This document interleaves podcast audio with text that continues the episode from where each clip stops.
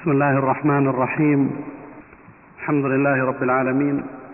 وصلى الله وسلم على نبينا محمد وعلى آله وصحبه أجمعين.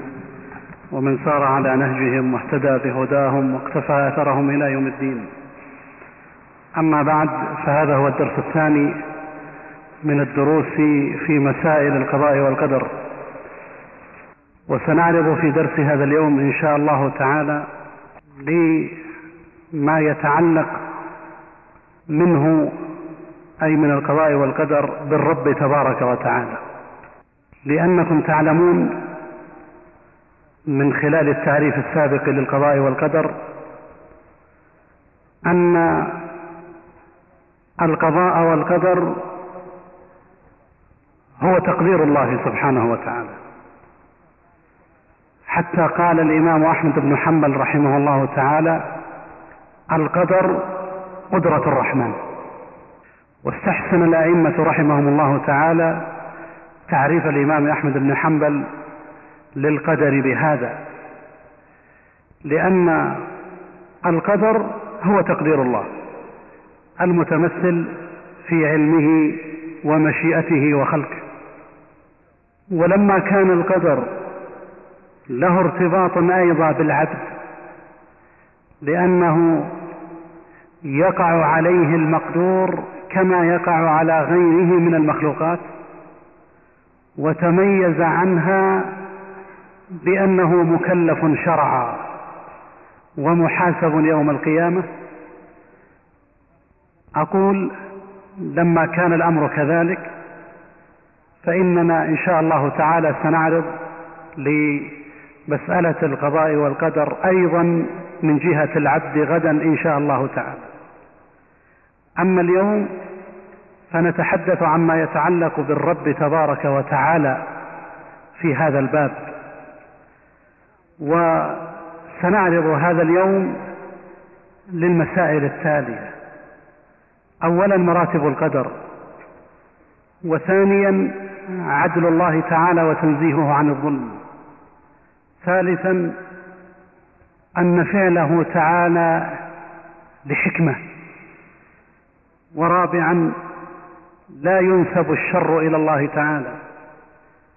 وخامسا لا يجب على الله فعل الأصلح.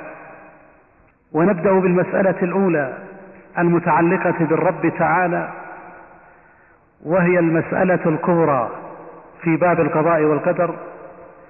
ألا وهي مراتب القدر. وينبغي أن نعلم أن هذه المراتب هي أس القدر ولبه لأن كل مرتبة من هذه المراتب متعلقة تمام التعلق بكمال صفات الله سبحانه وتعالى. وهذه المراتب كما تعلمون وكما أشرنا بالأمس أربع مرتبة العلم ومرتبة الكتابة ومرتبة المشيئة ومرتبة الخلق وكلها لله وحده لا شريك فأول هذه المراتب مرتبة العلم ومقتضاها إثبات علم الله الأزلي بما كان وما لم يكن لو كان كيف كان يكون. فيجب الاعتقاد الجازم بأن الله تعالى علم في الأزل. لأنه تعالى هو الأول الذي ليس قبله شيء. علم في الأزل ما هو كائن. وما العباد فاعلون. فعلمه أحاط بكل شيء. ولا يخرج عن علمه شيء أبدا مهما كان صغيرا أو كبيرا. وهذا هو الذي دلت عليه الأدلة الكثيرة من الكتاب والسنة. يقول الله تبارك وتعالى لتعلموا أن الله على كل شيء قدير وأن الله قد أحاط بكل شيء علما. ويقول سبحانه وتعالى إنما إلهكم الله الذي لا إله إلا هو. وسع كل شيء علما. ويقول الله تبارك وتعالى والله يعلم وأنتم لا تعلمون. ويقول تعالى عالم الغيب والشهادة. وسئل النبي صلى الله عليه وآله وسلم عن أولاد المشركين فقال الله أعلم بما كانوا عاملين. وقال عليه الصلاة والسلام في الحديث الذي رواه مسلم في صحيحه ما منكم من نفس إلا وقد علم منزلها من الجنة والنار. أي علم الله منزلها هل ستكون في الجنة أو ستكون في النار. وعلم الله سبحانه وتعالى كما أنه أحاط بما هو كائن وكل ما هو كائن فهو واقع على وفق علمه الكامل فإن علمه تعالى أيضا شمل ما لم يكن. لو كان كيف كان يكون. يقول الله سبحانه وتعالى للمشركين لما يوقفون بين يدي الله سبحانه وتعالى ويطلبون العودة إلى الدنيا ليعملوا صالحا. يقول تعالى ولو ردوا لعادوا لما نهوا عنه. وهذا على مقتضى علم الله الأزلي. أي لو رد هؤلاء الكفار إلى الدنيا لعادوا مرة أخرى إلى الكفر. ويقول سبحانه وتعالى في آية أخرى ولو علم الله فيهم خيرا لأسمعهم. ولو أسمعهم لتولوا وهم معرضون. وهذا يبين علم الله سبحانه وتعالى بما لم يكن لو كان كيف كان يكون. فقوله تعالى ولو علم الله فيهم خيرا لأسمعهم. انتبهوا لله ولو علم الله فيهم خيرا لأسمعهم. أي أن الله سبحانه وتعالى لو علم أن في هؤلاء الكفار قبولا للخير لاسمعهم قال تعالى ولو أسمعهم لتولوا وهم لتولوا وهم معرضون. وهذه المرتبة مرتبة العلم ترجع إليها جميع المراتب ويرجع إليها أصل التقدير. فإنه إذا كان علم الله قد أحاط بكل شيء فمقتضى هذا العلم أن كل ما سيقع لم يخرج عن علم الله سبحانه وتعالى. اذا ما كتبه في اللوح المحفوظ موافق لعلم الله. مشيئته سبحانه وتعالى موافقة لما في علمه سبحانه وتعالى.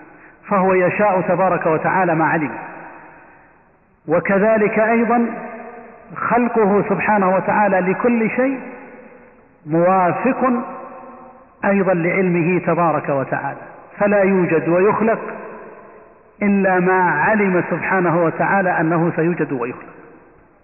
وهذا الأمر أعني كون العلم أساسا لباب القدر من أوله إلى آخره غفل عنه المعتزلة. الذين أنكروا مرتبتي المشيئة ومرتبة مرتبتي المشيئة والخلق. كما تعلمون وكما ذكرنا بالأمس فالمشي فالمعتزلة أقروا بمرتبة العلم ومرتبة إيش؟ الكتابة. لكنهم في مرتبة المشيئة أنكروها وأثبتوها للعبد.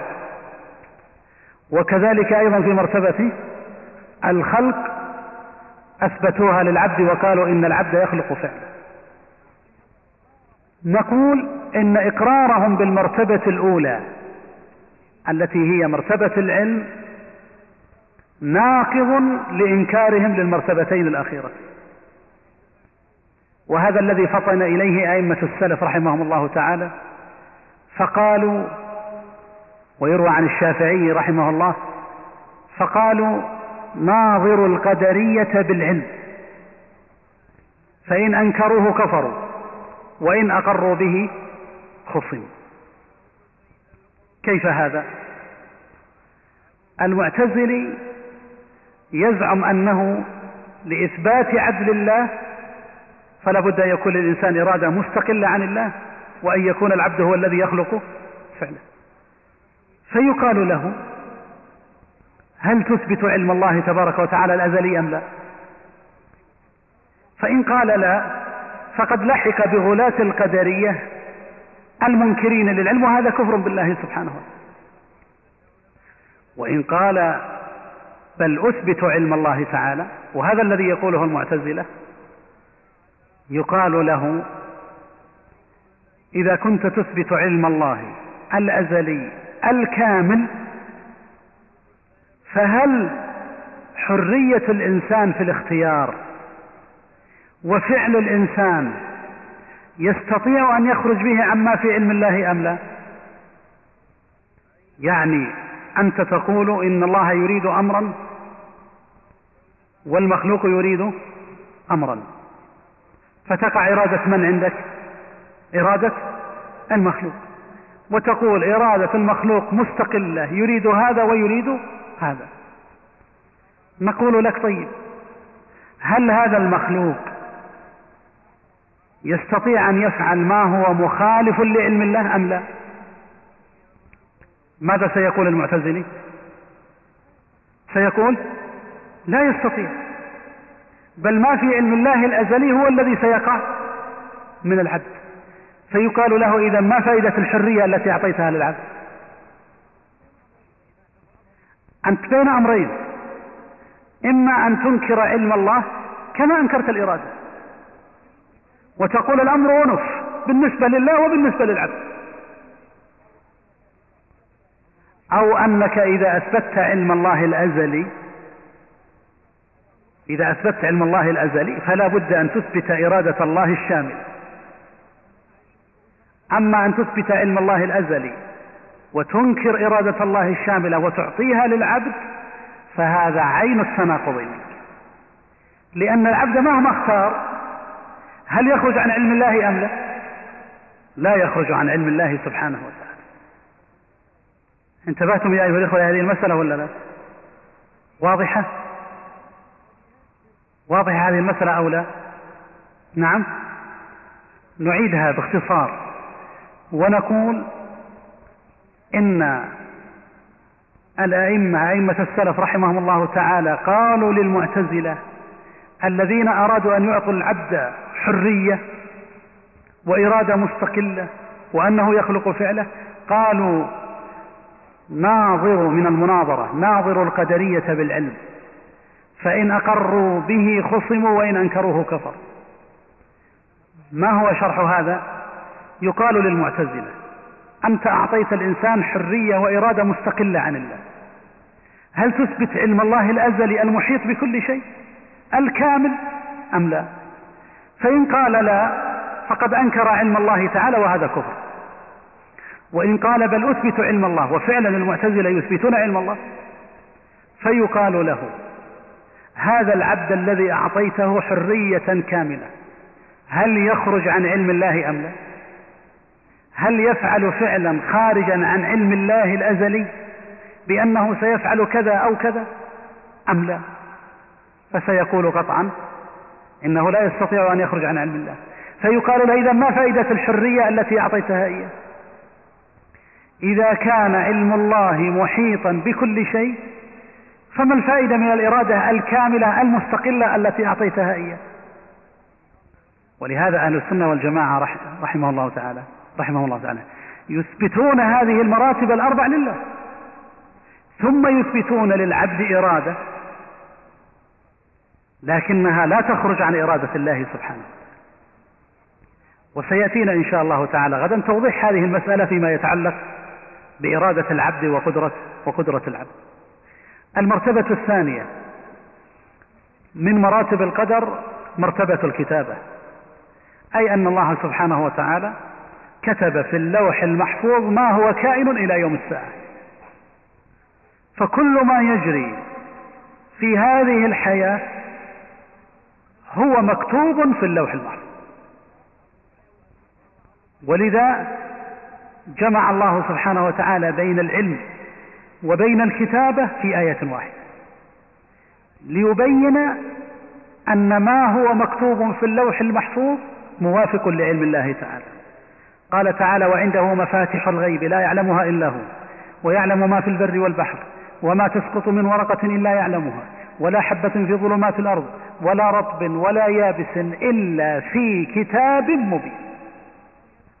فبدأ بالعلم وختم بالكتاب. ويقول الله سبحانه وتعالى في آية أخرى دالة على مرتبة الكتابة ألم تعلم أن الله يعلم ما في السماء والأرض ما في السماوات والأرض؟ إن ذلك في كتاب إن ذلك على الله يسير. وأيضا هنا جمع بين العلم وبين الكتابة. ألم تعلم أن الله يعلم ما في السماوات والأرض؟ إن ذلك في كتاب إن ذلك على الله يسير. ويقول تبارك وتعالى في آية أخرى ما فرطنا في الكتاب من شيء.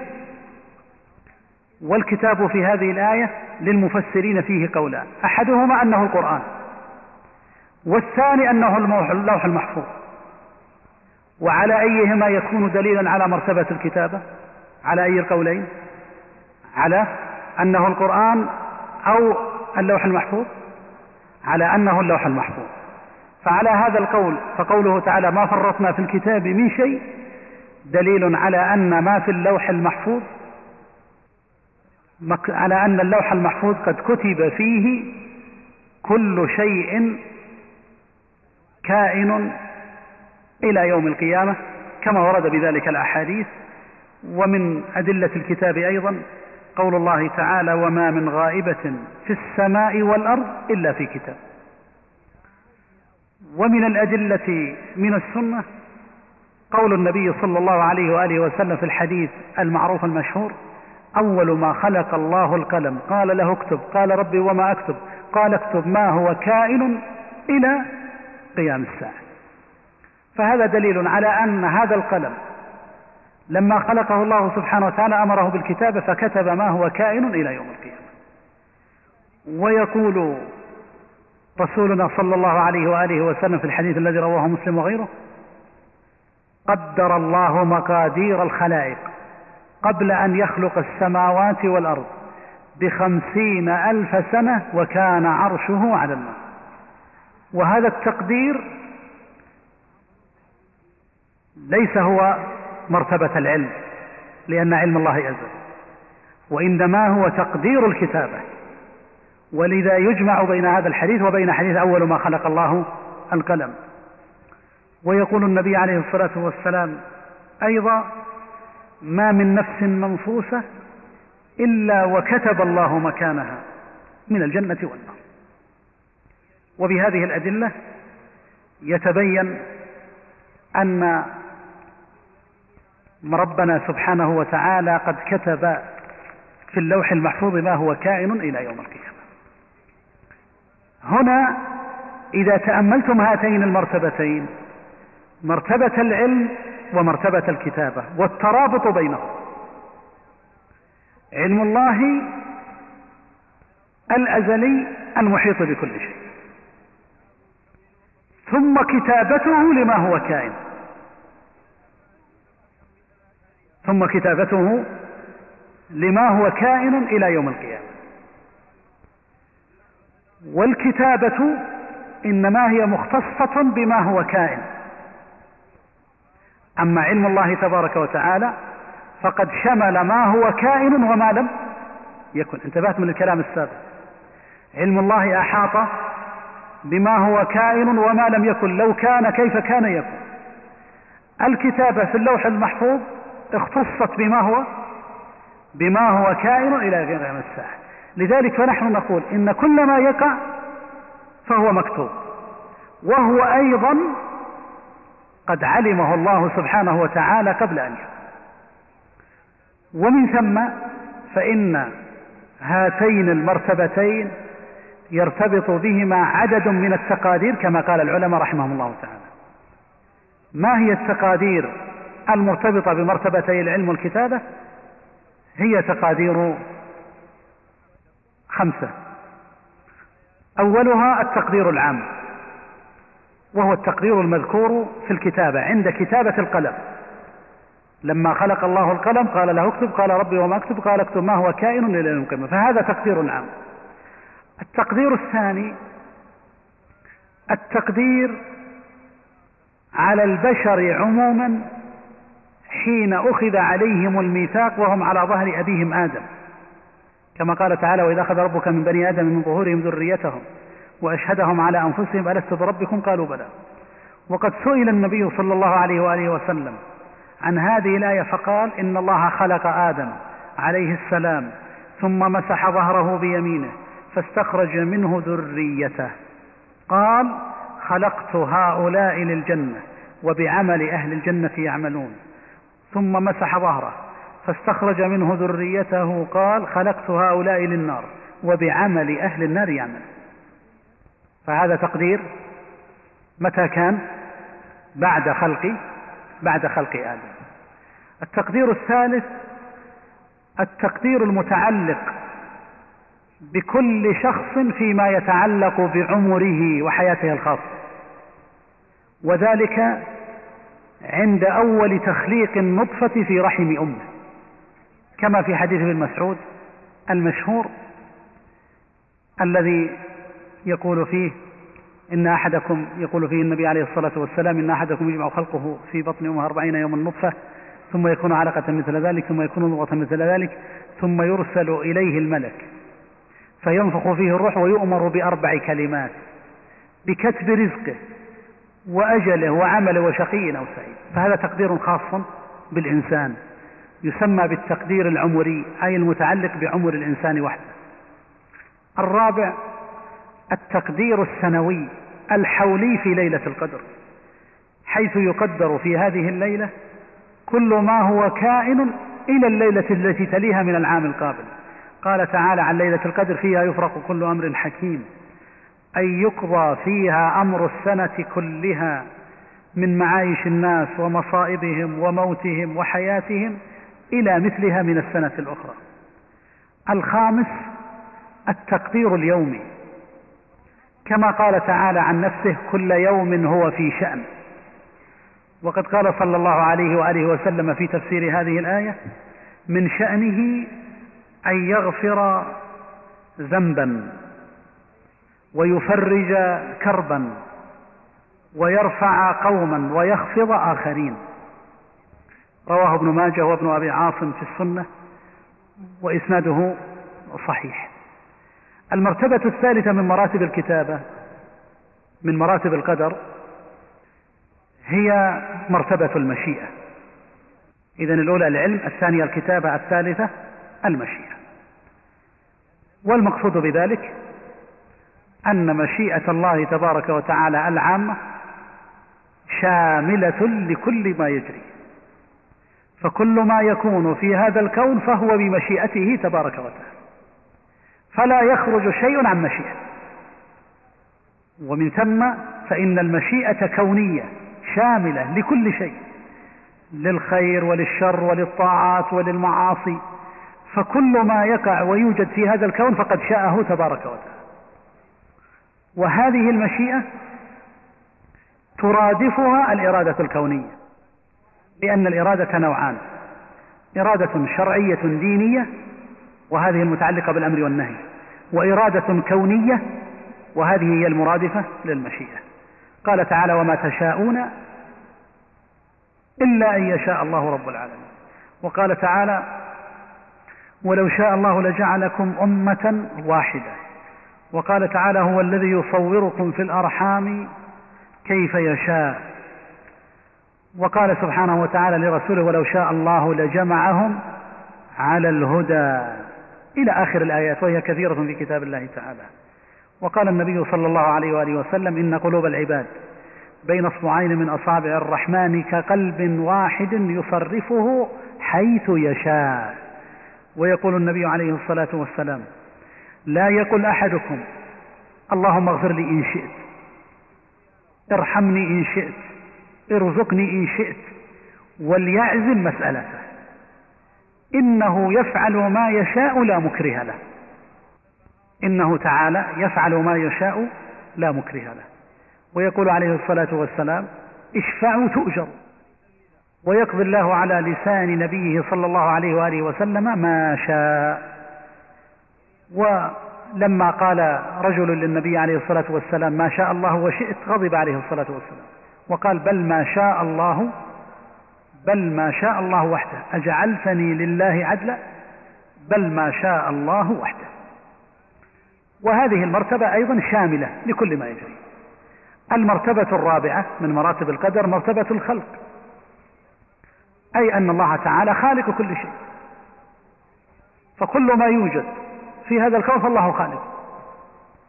ويدخل في ذلك دخولا أوليا أفعال العباد. فالله خالق العباد وخالق أفعال العباد. وأدلة ذلك كثيرة منها قوله تعالى الله خالق كل شيء وهذا دليل عام شامل لكل شيء. ومن من الطوائف خالف في هذه المرتبة؟ طائفة المعتزلة. الذين قالوا إيش؟ قالوا الله خالق لكن العبد هو الذي يخلق يخلق فعله. العجيب أن المعتزلة في هذه الآية وهي قوله تعالى الله خالق كل شيء وقعوا في تناقض عجيب انتبهوا له المعتزلة إذا جاءوا إلى مسألة القرآن ماذا يقولون عن القرآن؟ القرآن مخلوق. مع العلم بأن القرآن كلام الله وكلام الله غير مخلوق سبحانه وتعالى. فإذا قيل لهم ما هي أدلتكم؟ قالوا أدلتنا قوله تعالى الله خالق كل شيء والقرآن شيء إذا القرآن فأدخلوه في عموم شيء. مع أن الله شيء. أليس كذلك؟ قل أي شيء أكبر شهادة؟ قل الله. هل أدخل الله سبحانه وتعالى في عموم الله خالق كل شيء؟ لا. لأن المعتزلة مؤمنون بالله. يعني ليسوا ملاحدة يقولون إن إن الله سبحانه وتعالى مخلوق أو نحو ذلك. فهم في هذه الآية الله خالق كل شيء أدخلوا صفة من صفات الله تبارك وتعالى في هذا العموم. فإذا جيء إلى أفعال العباد وقلنا لهم إن هذه الأفعال مخلوقة لله قالوا لا ليست مخلوقة. فإذا قيل لهم الله تعالى يقول الله خالق كل شيء وتدخل فيه أفعال العباد قالوا لا. يستثنى من ذلك أفعال؟ أفعال العباد. فهمتم التناقض؟ يعني إذا جاءت القضية متعلقة بأمر مخلوق فعلا قالوا هذه الآية ليست عامة. وإذا جاءت القضية متعلقة بأمر غير مخلوق قطعا وهو القرآن وهو كلام الله قالوا إنه داخل في عموم الله خالق خالق كل شيء. وهذا من تناقض أهل البدع. ومن أدلة مرتبة الخلق أيضا. قول الله تعالى ذلكم الله ربكم خالق كل شيء وقول الله تبارك وتعالى قل الله خالق كل شيء وهو الواحد القهار وقول الله تبارك وتعالى والله خلقكم وما تعملون فإن إبراهيم عليه الصلاة والسلام لما كسر الأصنام وأنكر عليه قومه ذلك قال مجيبا لهم أتعبدون ما تنحتون؟ والله خلقكم وما تعملون. أي خلقكم وخلق عملكم فتكون ما مصدرية. وهناك قول آخر أن ما في قوله وما تعملون بمعنى الذي. والمعنى والله خلقكم وخلق الذي تعملونه بأيديكم وهو الأصنام. والقولان كما يقول العلماء متلازمان. سواء قلنا إنما هنا مصدرية أو قلنا إنما هنا اسم موصول بمعنى بمعنى الذي. والآية دالة على أن الله سبحانه وتعالى خالق العباد وخالق أفعال العباد.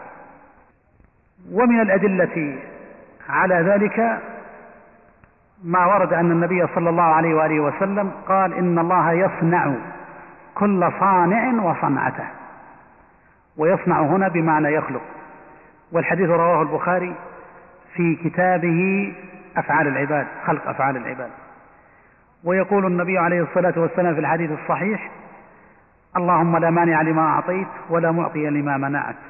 فالمعطي والمانع هو الله سبحانه وتعالى وهو الفاعل وهو الفاعل لذلك. هذه هي القضية الأولى المتعلقة بمراتب القدر الأربع لله سبحانه وتعالى.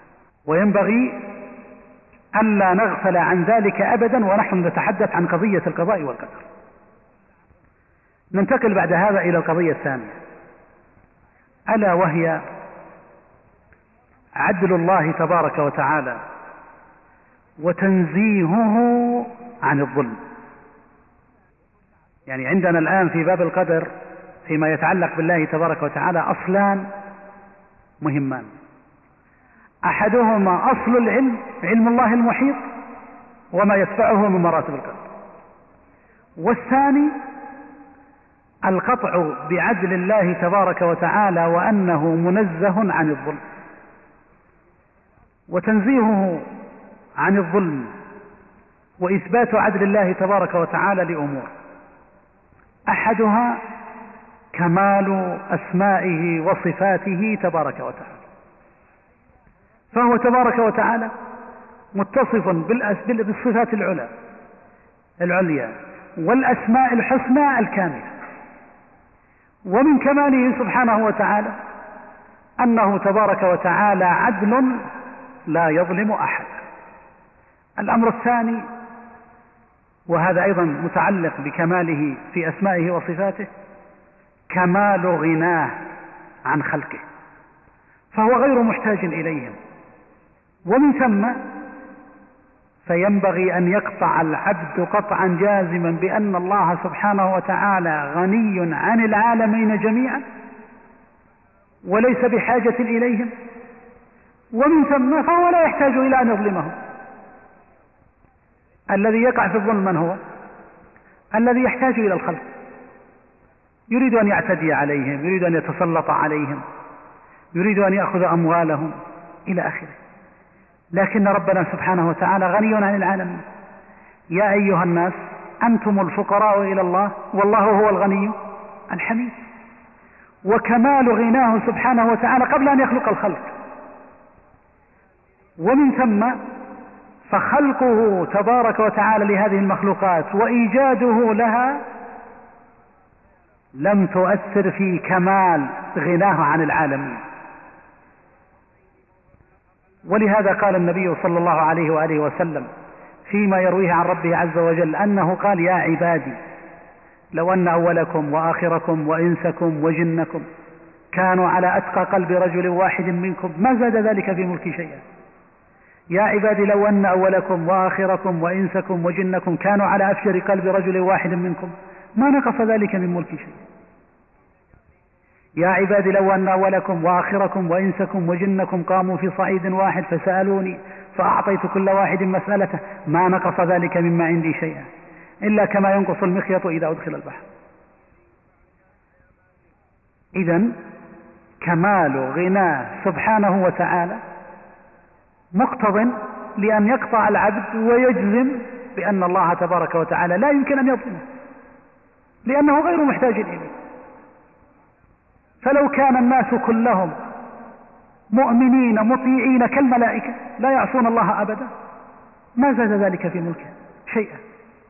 ولو أنهم كانوا كلهم فجارا ما نقص ذلك من ملكه شيء فهو الغني غنى مطلق عن العالمين لهذا فعلى المؤمن بالله وبأسمائه وصفاته وبقضائه وقدره ألا يخالج قلبه أي شك أو ريب في هذا الأمر وهو أنه سبحانه وتعالى له الكمال المطلق وأنه عدل وأنه لا يمكن أن يظلم أحد. ومن ثم فإن الأمر الثالث الدل على ذلك أن الله سبحانه وتعالى أخبرنا أيضا بأنه لا يظلم أحدا فقال تعالى ولا يظلم ربك أحدا وقال تبارك وتعالى كما في الحديث القدسي يا عبادي إني حرمت الظلم على نفسي وجعلته بينكم محرما فلا تظلم إني حرمت الظلم على نفسي وجعلته بينكم محرما فلا تظلم وأدلة تنزيهه تبارك وتعالى عن الظلم كثيرة جدا. إذا ينبغي أن نقطع وأن نجزم بأن الله تبارك وتعالى عدل لا يظلم أبدا. فحتى لو جاء الشيطان ووسوس للإنسان في قضية القدر والتقدير والتكليف والأمر والشرع والحساب ونحو ذلك فعليه أن يرد الأمر إلى من؟ فعليه أن يرد الأمر إلى هذا الأصل وهو أن الله لا يظلم. وهذا الذي كان عليه صحابة النبي صلى الله عليه وآله وسلم. فاسمعوا لهذا الحديث الذي روي عن أحد الصحابة رضي الله عنهم روى أبو داود وابن ماجه وأحمد وابن أبي عاصم بإسناد حسن.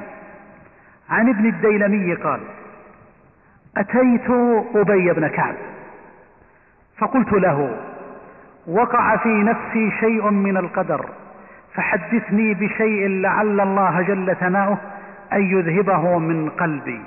فقال لو أن الله جل ثناؤه عذب أهل سماواته وأهل أرضه عذبهم وهو غير ظالم لهم. ولو رحمهم كانت رحمته خيرا لهم من أعمالهم. ولو أنفقت مثل أحد ذهبا في سبيل الله ما تقبله الله منك حتى تؤمن بالقدر وتعلم أن ما أصابك لم يكن ليخطئك وما أخطأك لم يكن ليصيبك. ولو مت على غير هذا لدخلت النار. قال ابن الديلمي ثم لقيت عبد الله بن مسعود. فقال مثل ذلك. ثم أتيت حذيفة. فقال مثل ذلك. ثم أتيت زيد بن ثابت. فحدثني عن النبي صلى الله عليه وآله وسلم مثل ذلك. انتبهوا لقوله لو أن الله عذب أهل سماواته وأهل أرضه عذبهم وهو غير ظالم لهم. وهذا خلاص. يعطي النفس راحة وطمأنينة. لا تعترض على قدره ولذا يقول أبو الأسود الدؤلي رحمه الله تعالى حيث خاطب عمران بن حسين الصحابي الجليل رضي الله عنه فقال له أبو الأسود أرأيت ما يعمل الناس ويكدحون؟ أشيء قضي عليهم من قدر قد سبق؟ أو مما يستقبلون مما أتاهم به نبيهم؟ وثبتت عليهم به الحجة. سؤال واضح. عن ربط القضاء والقدر بالشرع. قلت لا بل شيء قضي عليهم. طبعا عمران بن الحصين هو الذي يسأل هو الذي يسأل أبا الأسود الدؤلي في قوله أرأيت ما يعمل الناس ويكدحون؟ أشيء قضي عليهم من قدر قد سبق أو مما يستقبلون به مما أتاهم به نبيهم؟ وثبتت عليهم به الحجة. قلت أن يقول أبو الأسود الدؤلي لا بل شيء قضي عليهم. قال فهل يكون ظلما؟ قال ففزعت. من ذلك فزعا شديدا. وقلت ليس شيئا إلا وهو خلق الله وملكه. لا يسأل عما يفعل وهم يسألون. وهذا جواب جميل من أبي الأسد الدؤلي قال فقال لي يرحمك الله إني والله ما سألتك إلا لأحذر أي أختبر عقلك. إن رجلين هكذا يقول عمران. إن رجلين أو قال رجل من مزينة أتى النبي صلى الله عليه وآله وسلم فقال أرأيت ما يعمل ويكدح الناس فيه اليوم؟ أشيء قضي عليهم ومضى عليهم من قدر قد سبق أو فيما يستقبلون مما أتاهم به نبيهم؟ واتخذت عليهم به الحجة؟ قال لا بل شيء قضي عليهم ومضى عليهم. قال ففيما يعمل إذن؟ قال من كان خلقه الله لواحدة من المنزلتين فييسره لها. وتصديق ذلك في كتاب الله عز وجل ونفس وما سواها فألهمها فجورها وتقواها والحديث رواه مسلم في صحيح. وهذا إرجاع من الصحابة ومن التابعين رحمهم الله تعالى لمثل هذه المسائل إلى بيان كمال علم الله سبحانه وتعالى وأنه لا يظلم أحدا. بعد هذا نعود للمسألة الثالثة وهي أن فعله تبارك وتعالى لحكمة. وهذه مرتبطة بالمسألة السابقة. ومقتضاها أن ما يفعله تبارك وتعالى ويخلقه فهو لحكمة أرادها تعالى. فهو لا يفعل العبث. فلا يأتي مثلا قائل ليقول لماذا خلق الله العباد على هذه الحالة؟ مؤمنين وكفار. لماذا لم يجعلهم مؤمنين؟ ويأتي ويعترض على قدر الله تبارك وتعالى السابق. نحن نقول إن اقتضاء مشيئة الله تبارك وتعالى ما اقتضته مشيئة الله سبحانه وتعالى من إيجاد الخلق على هذه الحال هو لحكمة أراد. ولذا قال ابن القيم رحمه الله تعالى عن هذه المسألة مسألة تعليل أفعال الله وأن فعله لحكمة قال هي من أجل مسائل التوحيد المتعلقة بالخلق والأمر وبالشرع والقدر. ولهذا نظرا للخلاف الواقع في باب القدر اختلفت الطوائف في تعليل أفعال الله. فمثلا طائفة قالت إن الله تعالى خلق المخلوقات وأمر بالمأمورات لا لعلة ولا لداع ولا باعث بل لمحض المشيئة وصرف الإرادة. وهذا قول الأشاعرة الذين لا يجيزون تعليل أفعال الله تعالى وبه قالت الجهمية وكثير من الفلاسفة. أي أنه سبحانه وتعالى يفعل لمحض المشيئة فقط ولا يفعل لعلة ولا لحكمة. القول الثاني أن الله تعالى فعل المفعولات وخلق المخلوقات وأمر بالمأمورات لحكمة محمودة. لكن هذه الحكمة مخلوقة منفصلة عن الله ترجع إلى العبد. وهذا كما تتوقع مذهب من؟ مذهب المعتزلة والرافضة ومن قال بقوله فالحكمة عند هؤلاء في خلق الله ترجع إلى الخلق وذلك بالإحسان إليهم وتعريض المكلفين للثواب ولا يعود إلى الله سبحانه وتعالى من ذلك شيء ولا يقوم به فعل ولا يقوم به نعت لماذا؟ لأن هؤلاء نفوا أيضا عن الله سبحانه وتعالى جميع جميع الصفات. إذا المعتزلة أثبتوا لله حكمة لا حكمة لكنها حكمة ترجع إلى ترجع إلى المخلوق.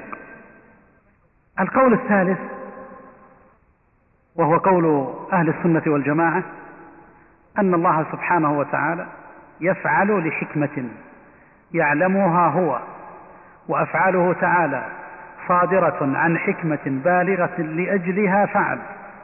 كما هي ناشئة عن أسباب بها فعل فهو سبحانه وتعالى لا يفعل شيئا عبثا ولا لغير معنى ومصلحة وحكمة. وهذا مذهب السلف رحمهم الله تعالى أن الله تعالى يفعل لحكمة وهذا الخلاف في مسألة تعليل أفعال الله ارتبط بخلاف في القدر كما قلنا بالأمس. فالجهمية والأشعرية وغيرهم نفوا تعليل أفعال الله. ولذلك قالوا بإيش؟ قالوا بأن العبد بأن العبد مجبور.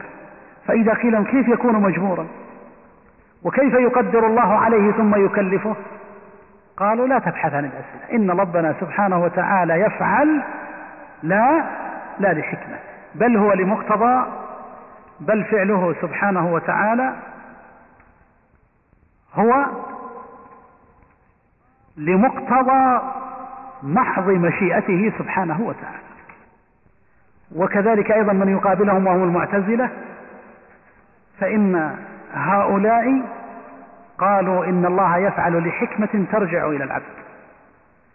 وقالوا إن هذه الحكمة لا تتم إلا بأن يكون العبد خالقا لفعله. فما دام خلق لحكمة ترجع إلى مصالح العباد فمصالح العباد. لا تتم ولا توجد هذه الحكمة إلا بأن يكون العبد هو الذي يخلق هو الذي يخلق فعله. أهل السنة والجماعة قالوا الله سبحانه وتعالى يخلق ويفعل بحكمة تعود إليه سبحانه وتعالى مع كمال غناه لكنه لا يفعل عبث وبهذا قالوا إنما قدره الله سبحانه وتعالى وقضاه فهو خير كله كما سيأتي في المسألة الرابعة وهي أنه تبارك وتعالى لا ينسب الشر إليه. وهذه أيها الإخوة من القواعد المهمة والأصول النافعة في هذا الباب. فالله تبارك وتعالى لكماله وكمال أسمائه وصفاته لا ينسب إليه الشر بوجه من الوجوه. وقد قال النبي صلى الله عليه وآله وسلم في الدعاء المشهور والشر ليس إليك. والحديث رواه مسلم في صحيحه فالشر ليس إليه تعالى بل كل ما نسب إلى الله تبارك وتعالى خلقا وتقديرا فهو خير كله. أما الشر فإنما صار شرا لانقطاع نسبته وإضافته إليه تبارك وتعالى. ولو أضيف إليه تعالى لم يكن شرا. طيب وما في مخلوقات الله تبارك وتعالى من شر؟ والله سبحانه وتعالى كما قررنا في المرتبة الرابعة خالق كل شيء. نقول ما يوجد في مخلوقات الله تبارك وتعالى من شر فهذا ينظر إليه من خلال ثلاثة أمور. أحدها أن ما كان من صفته تعالى وخلقه وفعله وقضائه وقدره فهو خير كله.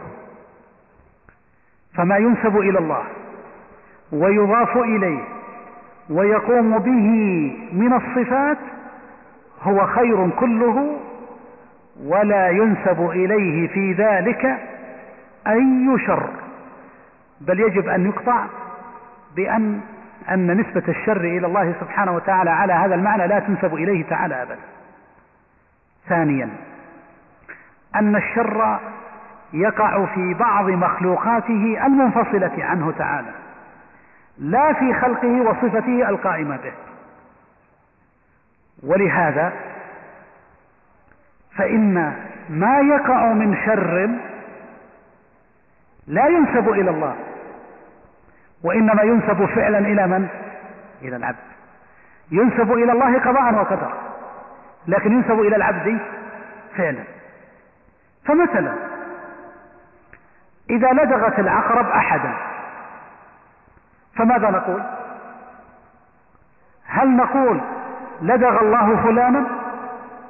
هل ينسب الفعل إلى الله سبحانه وتعالى؟ لا. وإنما ينسب إلى إلى العقرب. طيب. العقرب ولدغها مخلوقان لمن؟ مخلوقان لله تبارك وتعالى. لكن الشر نسب إلى من؟ نسب إلى نسب إلى العقرب فهو في مخلوقات الله المنفصلة عنه. لكن بالنسبة لما ينسب إلى الله سبحانه وتعالى لا. الله سبحانه وتعالى لا ينسب إليه إلا الخير كما قال النبي عليه الصلاة والسلام الشر ليس إليك. ولهذا العبد إذا سرق أو شرب الخمر فشربه للخمر أو قتله للنفس فيه شر ولا ليس فيه شر؟ فيه شر. لكن ينسب إلى من؟ ينسب إلى العبد. ولهذا فإن العبد وفعله مخلوقان لله سبحانه وتعالى. لكن ما ينسب إلى الله تبارك وتعالى هو خير؟ هو خير كله.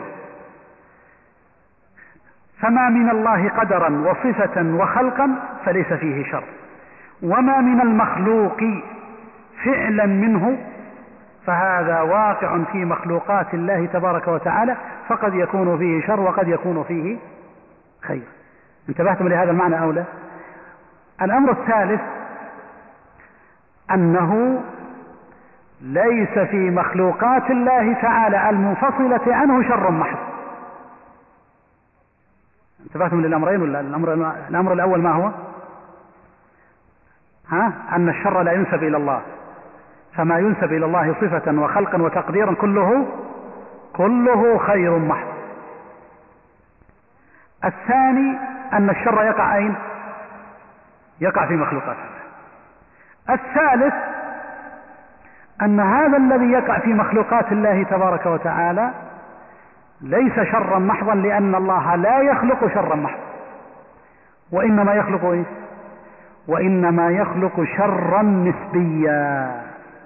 فالذي يقع في مخلوقات الله هو الشر النسبي. أما الشر المحض الذي لا خير فيه بوجه من الوجوه أبدا فإن الله سبحانه وتعالى لم يخلقه ولم يوجد. طيب وما معنى الشر النسبي؟ نقول نعم.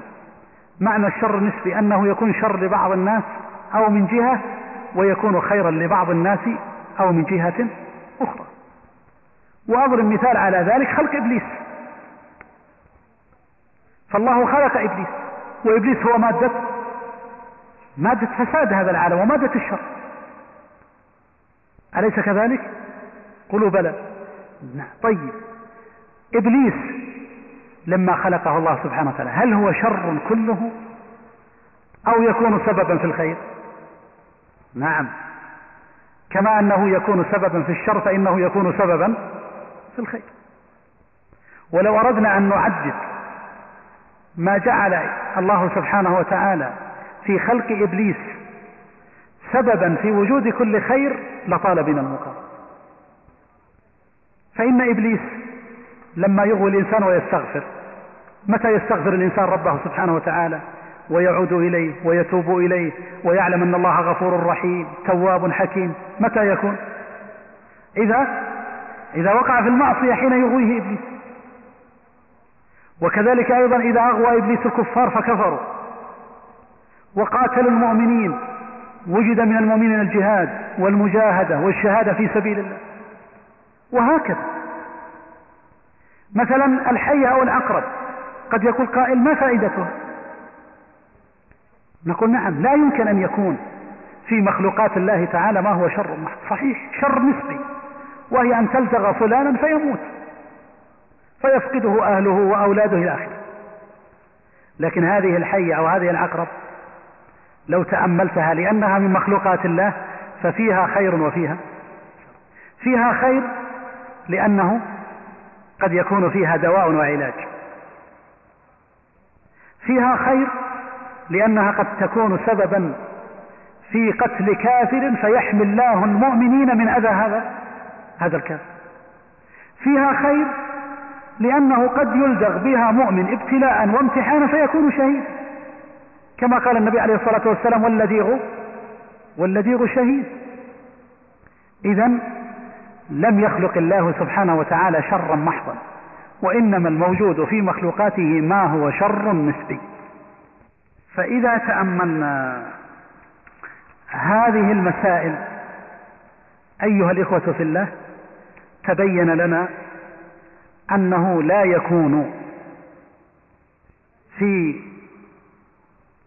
فعل الله سبحانه وتعالى وخلقه ما هو ظلم وما هو شر.